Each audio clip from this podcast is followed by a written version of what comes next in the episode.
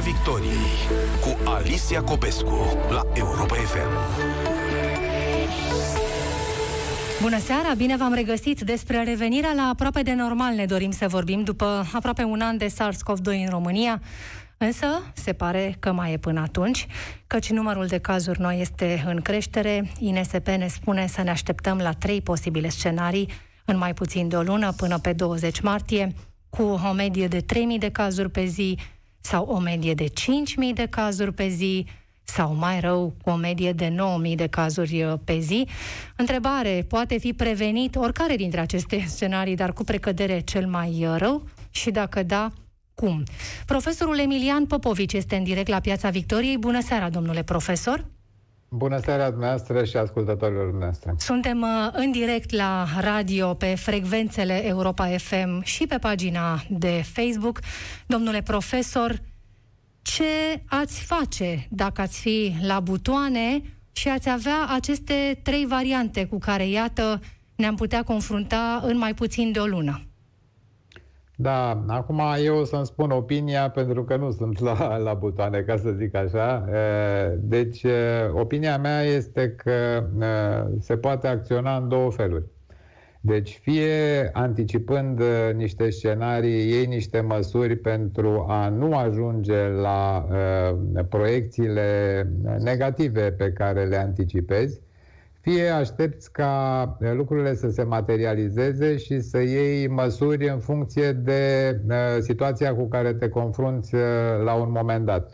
Desigur că de dorit ar fi să nu se ajungă la o situație uh, sau la situații comparativ care pot fi comparate cu situații prin care am mai trecut. Spuneați dumneavoastră de o variantă cu 9000 de infecții noi pe zi în medie. Eh, deci ar fi bine ca să se poată lua niște măsuri care să eh, prevină ajunge, eh, ajungerea la o asemenea situație, însă nu e foarte ușor să faci acest lucru, pentru că știm cu toții că măsurile și așa nu sunt acceptate foarte ușor de cel puțin de o parte a populației. Dacă ar fi luate, să spunem, înainte ca să ne confruntăm cu Uh, niște cifre mai dramatice, ar putea fi reacții, să zicem, uh, uh, negative mai exprimate. Pe urmă sunt și probleme sociale, sunt și probleme economice de care trebuie să ținut cont pentru că partea de sănătate publică nu poate fi despărțită de partea economică, fiindcă trebuie o atenție și o privire foarte atentă spre partea economică Eh, dacă am duce lucrurile la extrem, o prăbușire economică ar duce automat și la o prăbușire a sistemului de sănătate. Deci nu poți să le desparți și atunci nu poți să iei niște măsuri, eh, eh, să zicem, care să fie radical pozitive într-o parte și de radical negative în partea cealaltă. Deci trebuie să căutăm să avem un echilibru. Dar revenind, astea, astea, astea sunt posibilitățile pe care eu le văd. Fie să să zicem, să crești, anticipând că poți să ajungi la 9000 de infecții pe zi, să crești nivelul de măsuri ca să nu ajungi acolo uh, și să oprești undeva la un nivel, să spunem, mai acceptabil, fie să aștepți ca uh, numărul de infecții să crească și să iei măsurile în funcție de uh, creșterea pe care o înregistrezi. Pentru că implicit așa ai fi mai convingător, având cifrele ca suport când vii cu măsuri suplimentare. Exact. Acum, ce fel de măsuri extra poți să mai iei în comparație cu ceea ce avem implementat în acest moment? Uh, păi, sigur că se pot uh, lua măsurile, se poate ajunge din nou la, să zicem, până la o stare de urgență dacă lucrurile evoluează într-o direcție absolut uh, nedorită. Eu nu spun, nu anticipez o asemenea situație, nici pe departe. Eh, dar eh, eh, măsurile pot să fie crescute până la maximum posibil cu care ne-am confruntat, să zicem, în perioada care a, a trecut, în perioada, de fapt, a stării de urgență. Iarăși nu anticipez că se va declara, Doamne ferește, o stare de urgență, pentru că suntem foarte departe de așa ceva. Dar uh, se pot crește din nou cu carantinări, uh, se pot lua măsuri regionale în prima fază, se pot lua măsuri la nivel uh, național dacă se impune la un moment dat. Deci măsuri se pot lua, nu asta este o problemă. Important este ca aceste măsuri să se ia la timpul potrivit pentru ca să nu ajungem la situații pe care să nu le putem gestiona sau să le gestionăm foarte greu. Din ceea ce se întâmplă de câteva luni încoace în România, domnule profesor, ați spune că măsurile de bază care se iau în teorie sunt cu adevărat respectate?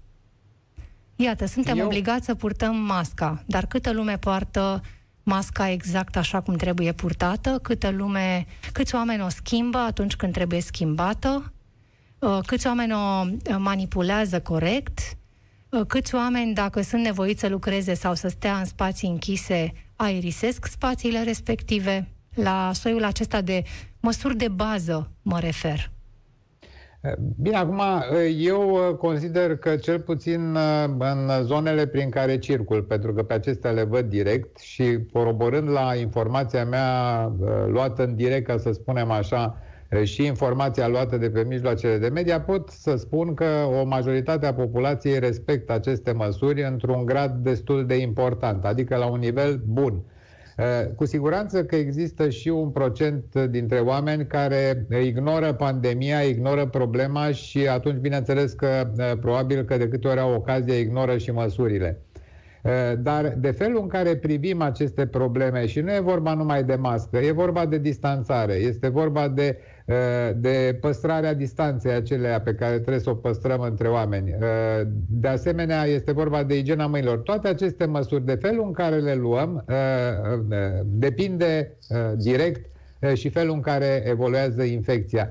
Pentru că eu am spus în mod repetat că acest virus infectează în funcție de oferta care îi se face. În momentul în care nu respecti măsurile sau dacă măsurile nu sunt la nivelul la care trebuie să fie raportat la transmisibilitatea variantei, sau la situația epidemiologică, înseamnă că ai o ofertă mare, îi faci o ofertă mare și el va infecta mulți.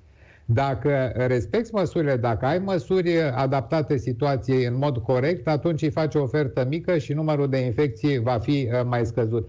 De fapt, vedeți că este o repetiție din asta în lume, nu numai la noi. Eh, în care, eh, deși eh, lumea este conști, oamenii sunt conștienți de faptul că relaxarea va duce la creșterea numărului infecții, de infecții, totuși se produc periodic relaxări care duc din nou la creșterea numărului de infecții, care înseamnă din nou revenire la niște măsuri mai, mai aspre, să spunem, și tot așa ciclurile se repetă deja cam peste tot de la începutul, de la începutul pandemiei. Și probabil că se vor repeta în continuare pentru că Eh, eh, vedeți, pandemia asta influențează eh, omenirea sub multe aspecte. Discutăm de influența asupra, asupra organelor, asupra diverselor categorii de patologii, de boli și aici ne referim la boli ale aparatului respirator, cardiace și așa mai departe, dar să nu uităm că mai este o problemă care nu trebuie deloc ignorată. Este vorba de problema depresiei, pentru că este o legătură între pandemie, și depresie, legătură care a fost stabilită în mod clar de o serie de studii. Și se știe că nu neapărat ne referim aici la depresia încadrabilă psihiatric, ci mă refer la faptul că nu toți oamenii suportă această situație generată de pandemie într-un mod egal.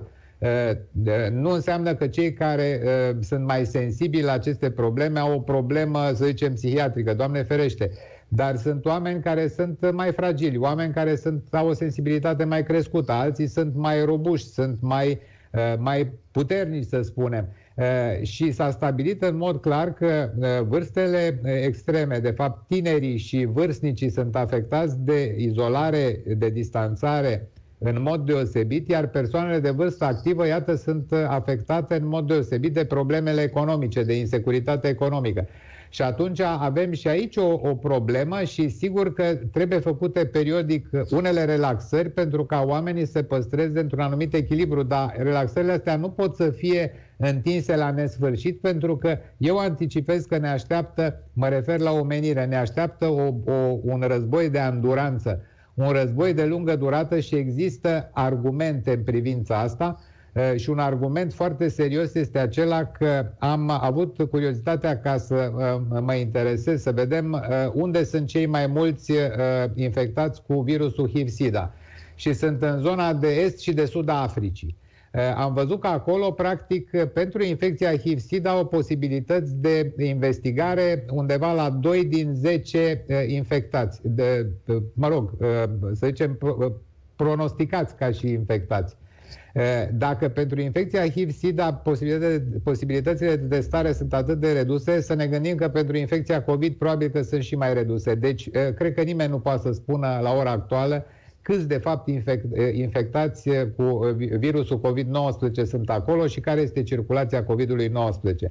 Și dacă ne gândim la faptul că infecția HIV-SIDA înseamnă imunodepresie și că acest virus practic pe imunodeprimați se simte foarte bine pentru general, generarea de noi variante, atunci ne dăm seama că lumea este cumva într-un dezechilibru pentru că noi, uh, în țările în care avem programe de vaccinare anticovid, uh, aplicăm măsuri, încercăm să ținem problema sub control, dar va trebui să găsim soluții și pentru aceste zone, cum este cea pe care am menționat-o, pentru că altfel noi vom ține problema sub control în zonele noastre în care trăim, dar din partea cealaltă s-ar putea să ne trezim periodic cu variante care să ne ridice uh, probleme cu transmisibilitate crescută sau, Doamne ferește, care să influențeze, să poată să influențeze chiar imun- imunogenitatea vaccinul, vaccinurilor pe care le folosim și uh, eventual cu alte mutații care să ridice foarte mari probleme. Deci uh, trebuie să ne pregătim pentru, este opinia mea că trebuie să fim pregătiți pentru un război de anduranță, fiindcă lucrurile nu se vor termina de Cum ne pregătim? nicio formă. Cum ne pregătim? Uh,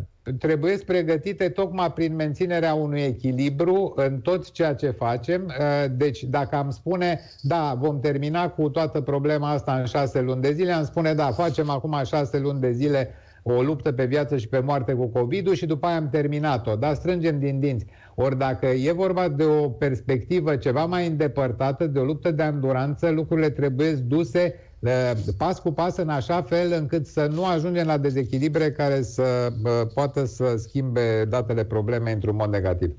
Da, um, în mod cert, uh, o, o rază de speranță a venit uh, cu aceste vaccinuri, uh, domnule profesor, și cele mai multe dintre întrebările care au venit de la ascultătorii Europa FM sunt legate de, de vaccinare. Vă propun să le și răspundem una câte una. Viorica din Sibiu vă întreabă dacă recomandați testarea anticorpilor înainte de vaccinare. Uh, în uh, situațiile acestea în care se face o vaccinare populațională fără precedent efectiv, deci niciodată, nicio campanie de vaccinare nu a fost de amploarea uh, pe care o are această campanie de vaccinare anticovid. Nu ai cum să faci testări pentru că sunt niște costuri extrem, extrem de mari Eh, pe care nimeni nu și le poate, nu și le poate asuma. Cred că întreabă Sigur, dacă pe cont propriu să testeze dacă, dacă are deja dacă anticorpi. Pe, dacă pe, pe cont propriu, bineînțeles că poate să o facă, nu este niciun fel de problemă, dar ca să faci testări eh, sau să eh, condiționezi administrarea vaccinului de efectuarea unor testări, așa ceva nu se poate întâmpla într-o asemenea situație. Alin din Norvegia întreabă la, la cât timp după vaccinare apar anticorpii?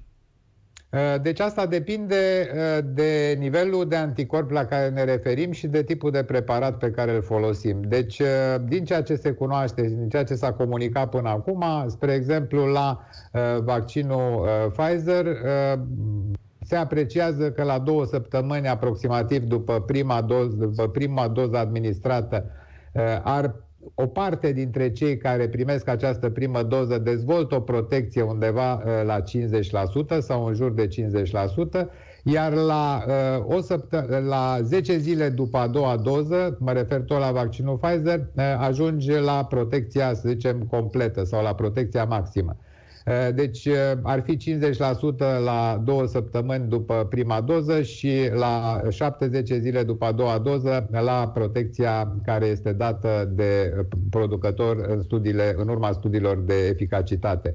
Eh, dacă mergem la Moderna, acolo lucrurile stau cam la fel pentru că e doar o diferență de o săptămână în ceea ce privește rapelul, deci se decalează undeva problema după a doua doză cu o săptămână. Eh, iar la eh, AstraZeneca, pentru că ne referim la cele pe care noi le folosim acum, eh, avem acel interval de 4 săptămâni minim între prima doză și a doua doză, urmând ca a doua doză să poată să fie administrată la 4 până la 12 săptămâni.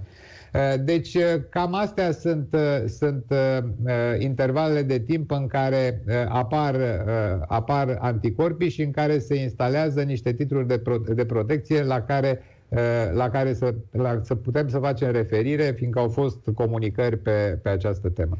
Bun, în mod cert a, a stârnit ceva nedumerire informația că 4.000 de români au fost diagnosticați cu SARS-CoV-2 după ce făcuseră prima doză de vaccin, domnule profesor. Uh, explicați-ne puțin cum este posibil, pentru că asta în mod cert va fi o informație utilă pentru cei care se vaccinează și după prima doză consideră că au scăpat de o grijă. Da, deci dacă eu n-am găsit această informație decât, uh, n-am să spun sursa că n-are niciun rost. A fost uh, comunicată deci, ieri de președintele Comitetului Național de, de Vaccinare, de Valeriu atunci, Gheorghiță. Atunci, atunci, este, atunci este în regulă, vă mulțumesc pentru precizare. Deci, uh, dacă... Și aș mai completa-o cu o informație care la fel este utilă. 4.000 așadar detestați pozitiv după prima doză și 400 după rapel. Da, deci dacă avem uh, o, o protecție, să zicem, la o parte dintre cei care au primit doza, uh, doza întâia de vaccin, uh, avem o protecție la două săptămâni de 50%, este explicabil, pentru că șansa de a te infecta este de una din doi la 50%, nu este mai mare, mai mare protecția și atunci vedeți încă o motivație în plus de a fi extrem de atenți la respectarea măsurilor. Deci eu am fost, după ce am primit prima doză, am fost și mai atent la respectarea măsurilor pentru că m-am gândit că pot să mă infectez între cele două doze și încă o săptămână după doza a doua deci mi-a crescut practic nivelul de atenție și de, de, de precauție pentru ca să pot să nu mă nec ca cineva la mal. Deci să reușesc să duc lucrurile la bun sfârșit și să ajung la protecția maximă pe care acest uh, vaccin, vaccinul Pfizer în cazul meu, uh, o oferă la 70 zile după a doua doză.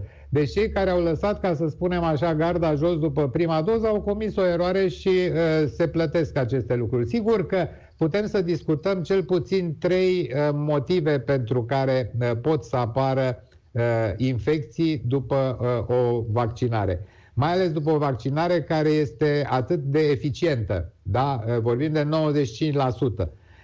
Și aceste motive pot să țină de lanțul frigului, deci de felul în care vaccinul este transportat și este păstrat. Și la vaccinurile Pfizer, în mod deosebit, la vaccinul Pfizer, sunt niște condiții Ehm, deosebite de, eh, de păstrare și de transport și chiar de utilizare. Eh, după aceea, eh, poate să fie lucru, aspecte care să țină cont de modul în care a fost administrat vaccinul. Mai vreau să subliniez faptul că lanțul frigului este de la producător și până la momentul în care vaccinul este administrat. De modul în care s-a administrat, să ne gândim că acest vaccin se administrează strict intramuscular. Deci dacă spre asta la un normoponderal la care țesutul, uh, sub, uh, uh, țesutul adipos este normal reprezentat, nu este o problemă ca să faci o abordare corectă intramusculară. E, dacă este o persoană care este supraponderală și la care țesutul adipos este foarte bine reprezentat, da, sau excesiv de bine reprezentat, Trebuie atenție mare la felul în care se face administrarea, pentru că dacă administrăm vaccinul în țesutul adipos, acesta fiind puțin vascularizat, eficiența vaccinului va scădea de, de, destul de dramatic. Da? Deci, atenție mare și la felul în care se face administrarea vaccinului pentru ca să ajungă la administrarea intramusculară. Ce poți să Dacă... faci ca pacient într-o astfel de situație? Uh, nu ca pacient trebuie să faci. Aceste vaccinuri se, uh, se, se administrează doar de oameni care sunt specializați, care sunt din sănătatea publică. Aceștia trebuie să știe ce au de făcut într-o asemenea situație și trebuie să adapteze felul în care fac administrarea la pacientul pe care l-au în față. Deci Pentru ca pacient trebuie este... să fii atent totuși că personalul medical ține cont de situația ta particulară. Exact, eventual să le atragi atenția, deși n-ar trebui să le atragi tu ca pacient atenția, ei ar trebui să își dea seama care este situația și cum trebuie să, uh, cum trebuie să procedeze. Da, și pe de altă fine... parte, iertați-mă un pic, primele două motive pe care le-ați enumerat sunt toate, uh, uh, nu sunt deloc sub controlul pacientului, prin urmare uh, țin de felul în care este gestionat procesul de vaccinare de la bun început de la producător până la uh, inclusiv transportatorul, păstrarea vaccinului și administrarea lui. Da, corect. Deci în momentul în care vorbim de 4.000 de, de persoane infectate, eh, problema asta nu mai privește atât numai pacientul, cât privește pe ceilalți, respectiv autoritățile și pe toată lumea care este implicată în această problemă și care trebuie să vadă care dintre acești factori pe care am menționat au avut eventual o, uh, uh, o intervenție, au, avut, uh, au, au oferit un suport acestei situații și să corecteze eventualele lucruri care sunt de corectat, iar pacienții pe partea cealaltă și cei care urmează să se vaccineze să aibă grijă la respectarea măsurilor, în așa fel încât să nu ajungă să fie infectați uh, din cauza propriei neatenții. Aici puteți detalia un pic ca să fie clar? Cum adică tu ca pacient să ai grijă să nu fii infectat din cauza propriei neatenții? La ce vă referiți? Păi, adică să respecti măsurile cu, să nu lași garda jos, cum se spune. Da? Deci te, m-am vaccinat, am primit prima doză și gata, consider că am scăpat de problemă. N-ai scăpat. Deci un vaccin nu devine efect, eficient în momentul în care m-am vaccinat. În prima zi după vaccinare, a doua, a treia, ești la fel ca și înainte de vaccinare. Eh, de-abia la două săptămâni, cum am spus, ajungi să dezvolți o protecție. Unii dintre pacienți, conform celor precizate de către cei care au produs vaccinul, unii pacienți dobândesc o protecție de 50%, adică unul din doi, dacă se expune infecției, se va infecta. Da? Uh-huh. Deci, deci trebuie să fim foarte atenți pentru că între momentul administrării vaccinului și la apariției protecției post-vaccinale trebuie să treacă acest interval de latență care e absolut necesar pentru ca să se ajungă la producerea de anticorpi și cu atât mai mult la un titlu protectiv de anticorpi. Este grozav că ați clarificat lucrurile în detaliu. Uh, aici mai am o întrebare, domnule profesor. Să zicem că uh, pacientul a făcut și rapelul cu Pfizer, au trecut două săptămâni de la rapel. Din momentul ăla este un om liber ca înainte de februarie 2020? Uh, nu este nici, nu? Nu, nu, este, nu este nici atunci liber, uh, nici ca înainte de, de așa, de data pe care ați spus-o, pentru că acest vaccin are o uh, eficacitate de 95%. De 5% rămân care pot să facă infecția din vari motive. Pentru că, uh, vedeți, mai intervine ce? Felul în care sistemul imun reacționează la vaccin. Și sunt uh, oameni care nu dezvoltă protecție Eh, chiar după un vaccin atât de eficace ca și vaccinul eh, COVID-19, cum de altfel se întâmplă la toate vaccinurile. Niciun vaccin nu oferă protecție de 100%. Și atunci este foarte important ca și după asta, în contextul acesta, după vaccinarea completă, după dobândirea titlului uh, protectiv de anticorp, pe care cel puțin îl presupunem, să ne menținem într-o expectativă armată uh, în, această, în acest context uh, pandemic în care ne aflăm. Deci uh, sunt motivații foarte serioase ca oamenii să respecte măsurile chiar dacă sunt vaccinați. Dacă vaccinul este eficient în cazul unei persoane, cum se descrie eficiența, domnule profesor? Nu mai faci corona, nu mai iei coronavirus deloc? Nu-l mai transmiți deloc? Nu te mai îmbolnăvești deloc? Din ceea ce am uh, studiat eu până acum, uh, uh, vaccinurile acestea sunt protective atât în fața infecției, într-un procent semnificativ, deci te protejează de a fi infectat și în același timp uh, te protejează aproape cu siguranță sau chiar cu siguranță de a dezvolta forme grave de boală. Uh, mă întorc chiarăși la cele, la cele uh, menționate uh, de, uh, de uh, instituția aceasta Maccabi din Israel, care a făcut mențiunile la 126.800 de persoane vaccinate cu cele două doze, la care au avut 20 de infecții eh, după cele 126.000 eh, și eh, nici din cele 20 de infecții, nici una nu a fost o formă gravă de boală. La 500 de mii au avut 50 de infecții și nici una nu a fost o formă gravă de boală. Deci, practic, vaccinarea previne într-un procent semnificativ infecția și previne uh, foarte semnificativ uh, apariția formelor grave de boală. În ceea ce privește varianta aceasta sau posibilitatea ca o persoană vaccinată chiar cu cele două doze să mai transmită. În epidemiologie există această noțiune de purtător, purtător sănătos. Și purtătorul acesta sănătos poate fi un om care a dobândit imunitate după boală sau după vaccin și care poate transmite pentru o perioadă de scurtă de timp poate transmite o infecție dacă se află în anturajul sursei de infecție, deci în jurul uh, izvorului sau a sursei de infecție. E, să ne gândim că în cazul uh, uh, vaccinării COVID, noi nu avem o vaccinare care se facă cu referire la poarta de intrare naturală a agentului patogen în organism. Deci nu avem un vaccin administrat prin inhalație. Da? Avem un vaccin administrat intramuscular, deci practic mucoasele sigur că au o protecție de anticorpi și ele, dar apare la nivelul mucoaselor în momentul în care avem o contaminare foarte serioasă cu virus. Apare o competiție între viteza de multiplicare a virusului și viteza de reacție a anticorpilor. Și atunci, dacă se produce o colonizare a mucoaselor foarte serioasă, în momentul în care acest colonizat, să spunem, strănută, el poate să transmită uh, și teoretic și practic, uh, să zicem, uh, virusul de la acel nivel.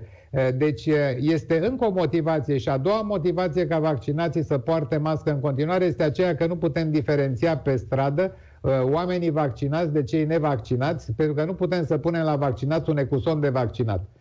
Și dacă am spune că cei care s-au vaccinat nu mai trebuie să poarte mască, eu sunt convins că majoritatea celor care n-ar, putea mască, n-ar purta mască ar fi cei care sunt împotriva vaccinării și care neagă problema pandemiei. Deci, nu avem cum, trebuie să purtăm mască în continuare. Până în când, domnule cu... profesor? Până, până, când, când? Se ter- până când se termină toată, toată, toată această confruntare, care este un război serios. Este un război serios care ridică uh, Eh, și va ridica în continuare probleme, eh, probleme mari. Ne întreabă Monica din București eh, ce se întâmplă dacă nu se atinge procentul de 70% persoane vaccinate în România? Se întâmplă, aici am să dau un exemplu care cred că este destul de elocvent și pentru ce trebuie, de ce trebuie să ținem infecția la un nivel minim, să nu uh, oferim virusului posibilitatea de a genera variante, chiar numai cu modificări de transmisibilitate. Pentru că avem acel exemplu uh, Manaus. Uh, în Brazilia, acel orășel din Brazilia, unde infecția s-a dus într-un ritm înfiorător, și la un moment dat s-a oprit. S-au făcut două studii, unul de către americani, unul de către brazilieni și ambele studii au arătat că oamenii de acolo aveau o imunitate post-infecțioasă de 66%. Deci, practic, 66% trecuseră prin infecție. Imunitatea colectivă, acea imunitate de turmă, a devenit funcțională, deci la 66%. E, în momentul în care a apărut varianta braziliană cu transmisibilitate crescută, epidemia a repornit. Deci, cu cât crește transmisibilitatea virusului, cu atât trebuie să crească acoperirea postvaccinală, deci imunitatea postvaccinală sau imunitatea postinfecțioasă. La acest nivel la care ne aflăm acum, să zicem, un, un 70% ar putea să fie suficient pentru ca să declanșeze această imunitate colectivă. Dacă ne vom confrunta cu variante cu transmisibilitate crescută, va trebui să creștem acest nivel de Uh, acoperire vaccinală. Păi n-apucăm. Vaccinarea nu ține pasul cu viteza cu care se diversifică acest virus. Avem tulpina britanică, de exemplu. Da, deocamdată ține pasul pentru că uh, varianta britanică, chiar cu această mutație E484K, uh, ce a fost remarcată și la varianta sud-africană, poate scădea practic uh, imunogenitatea vaccinului undeva cu 30%. Și asta înseamnă că dacă scădem din 95%, ă, scădem din 95-30, ajungem undeva la 65, ceea ce se încadrează la limita superioară a vaccinului gripal. Vaccinurile gripale uh, au o, imuno- o imunogenitate de 50 până la 70. Deci, practic, cu 60% suntem aproape, suntem la limita superioară a vaccinului gripal, deci încă avem un vaccin protectiv. Dar ce ne arată acest, această situație cu care ne confruntăm? Că nu e de jucat cu aceste variante care devin din ce în ce mai transmisibile, pentru că în momentul în care va trebui să vaccinăm 80 sau 90% din populație, nu știu dacă acest lucru va mai fi foarte ușor de realizat. Sunt o serie de întrebări legate de uh, recomandarea de a face sau de a nu face uh, vaccinurile anti-COVID uh, pentru persoane care suferă de diverse boli. Haideți să le trecem rapid în revistă, domnule profesor, pentru că mai avem doar 4 minute din emisiune. Femeie însărcinată, 34 de ani, însărcinată în luna a treia.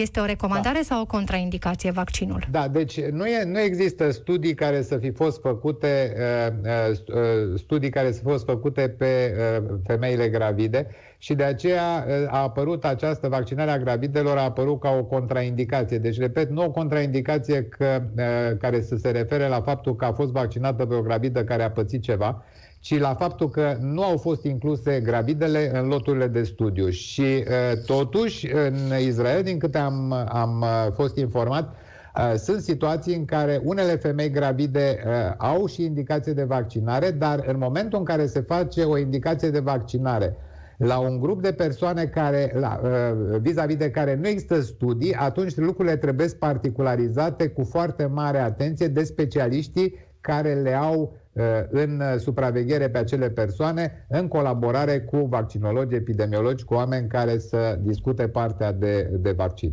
Poliartrită reumatoidă, un mesaj din Brașov. Uh, deci la toate bolile, indiferent că vorbim de boli autoimune sau că vorbim de tulburări de, de, de, de coagulare, de boli care sunt legate de aceste aspecte, trebuie să avem o balanță în față în care într-un taler să avem riscurile îmbolnăvirii și în celălalt taler riscurile vaccinării. Și în momentul în care riscurile îmbolnăvirii atârnă mai greu, atunci putem să recomandăm vaccinarea. Cu alte cuvinte, medicul specialist trebuie să decide pentru fiecare caz în parte, domnule profesor. Uh, în unele situații da, în alte situații, dacă vorbim, să zicem așa, la modul uh, general, să zicem, vorbim de persoane imunodeprimate, uh, acolo trebuie să ne gândim că mai mult se pune problema nu că vaccinul ar genera ceva negativ, nici pe departe, pentru că îmbolnăvirea celor persoane cu virusul COVID, infectarea lor cu virusul COVID, le poate aduce mari neajunsuri. Doar că vaccinul poate fi mai puțin eficient, deci aici putem să facem o recomandare generală la cei cu, uh, uh, cu uh, boli legate de sau cu probleme din, astea, din acestea de coagulare. Iar se poate recomanda vaccinarea. Chiar la bolile autoimune, acum două zile s-a comunicat că ținând cont de faptul că infecția COVID-19 poate evolua extrem de grav la, aceste, la unele dintre aceste persoane, vaccinarea nu, nu este contraindicată. Dar pe o serie de cazuri, într-adevăr, trebuie făcută o recomandare personalizată, să spunem așa. Și o ultimă întrebare și mi se pare extrem de important uh, să, să-i răspundem, uh, domnule profesor. Uh, ce încredere să am eu, ne scrie o doamnă, în procesul de vaccinare, când văd că sunt cadre medicale de la noi care au pregătire medicală și înțeleg modul de acționare al unui vaccin și totuși nu doresc să se vaccineze? Eh, procentul eh, medicilor și al cadrelor medicale care s-au acceptat vaccinarea eh, din start este foarte ridicat, este undeva spre 80%. Deci nu putem să vorbim de un procent semnificativ de cadre medicale care au refuzat vaccinarea. Iar dintre cele care au, nu s-au vaccinat până acum, o parte au spus că așteaptă să obțină informații suplimentare sau să că așteaptă o variantă de vaccin care să le, li se pare lor mai convenabilă. Și nu este nimic anormal nici în asta. Deci, practic, procentul celor care au refuzat total vaccinarea dintre cadrele medicale este, spun eu, uh, redus și uh, uh, e foarte bine că s-a început cu personalul medical, Eh, la vaccinare, odată pentru a-i proteja ca să poată să îngrijească sănătatea oamenilor și în al doilea rând pentru a se constitui într-un exemplu pentru restul populației. Vă mulțumesc tare, tare mult, domnule profesor eh, Emilian Popovici eh, vicepreședintele Societății Române de Epidemiologie în direct la Piața Victoriei și le mulțumesc tuturor ascultătorilor care ne-au urmărit pe frecvențele Europa FM, care ne-au și scris adresându-ne întrebări, ne-am străduit să răspundem la toate. O seară bună tuturor, știrile care contează peste câteva minute doar. Piața Victoriei cu Alicia Copescu la Europa FM.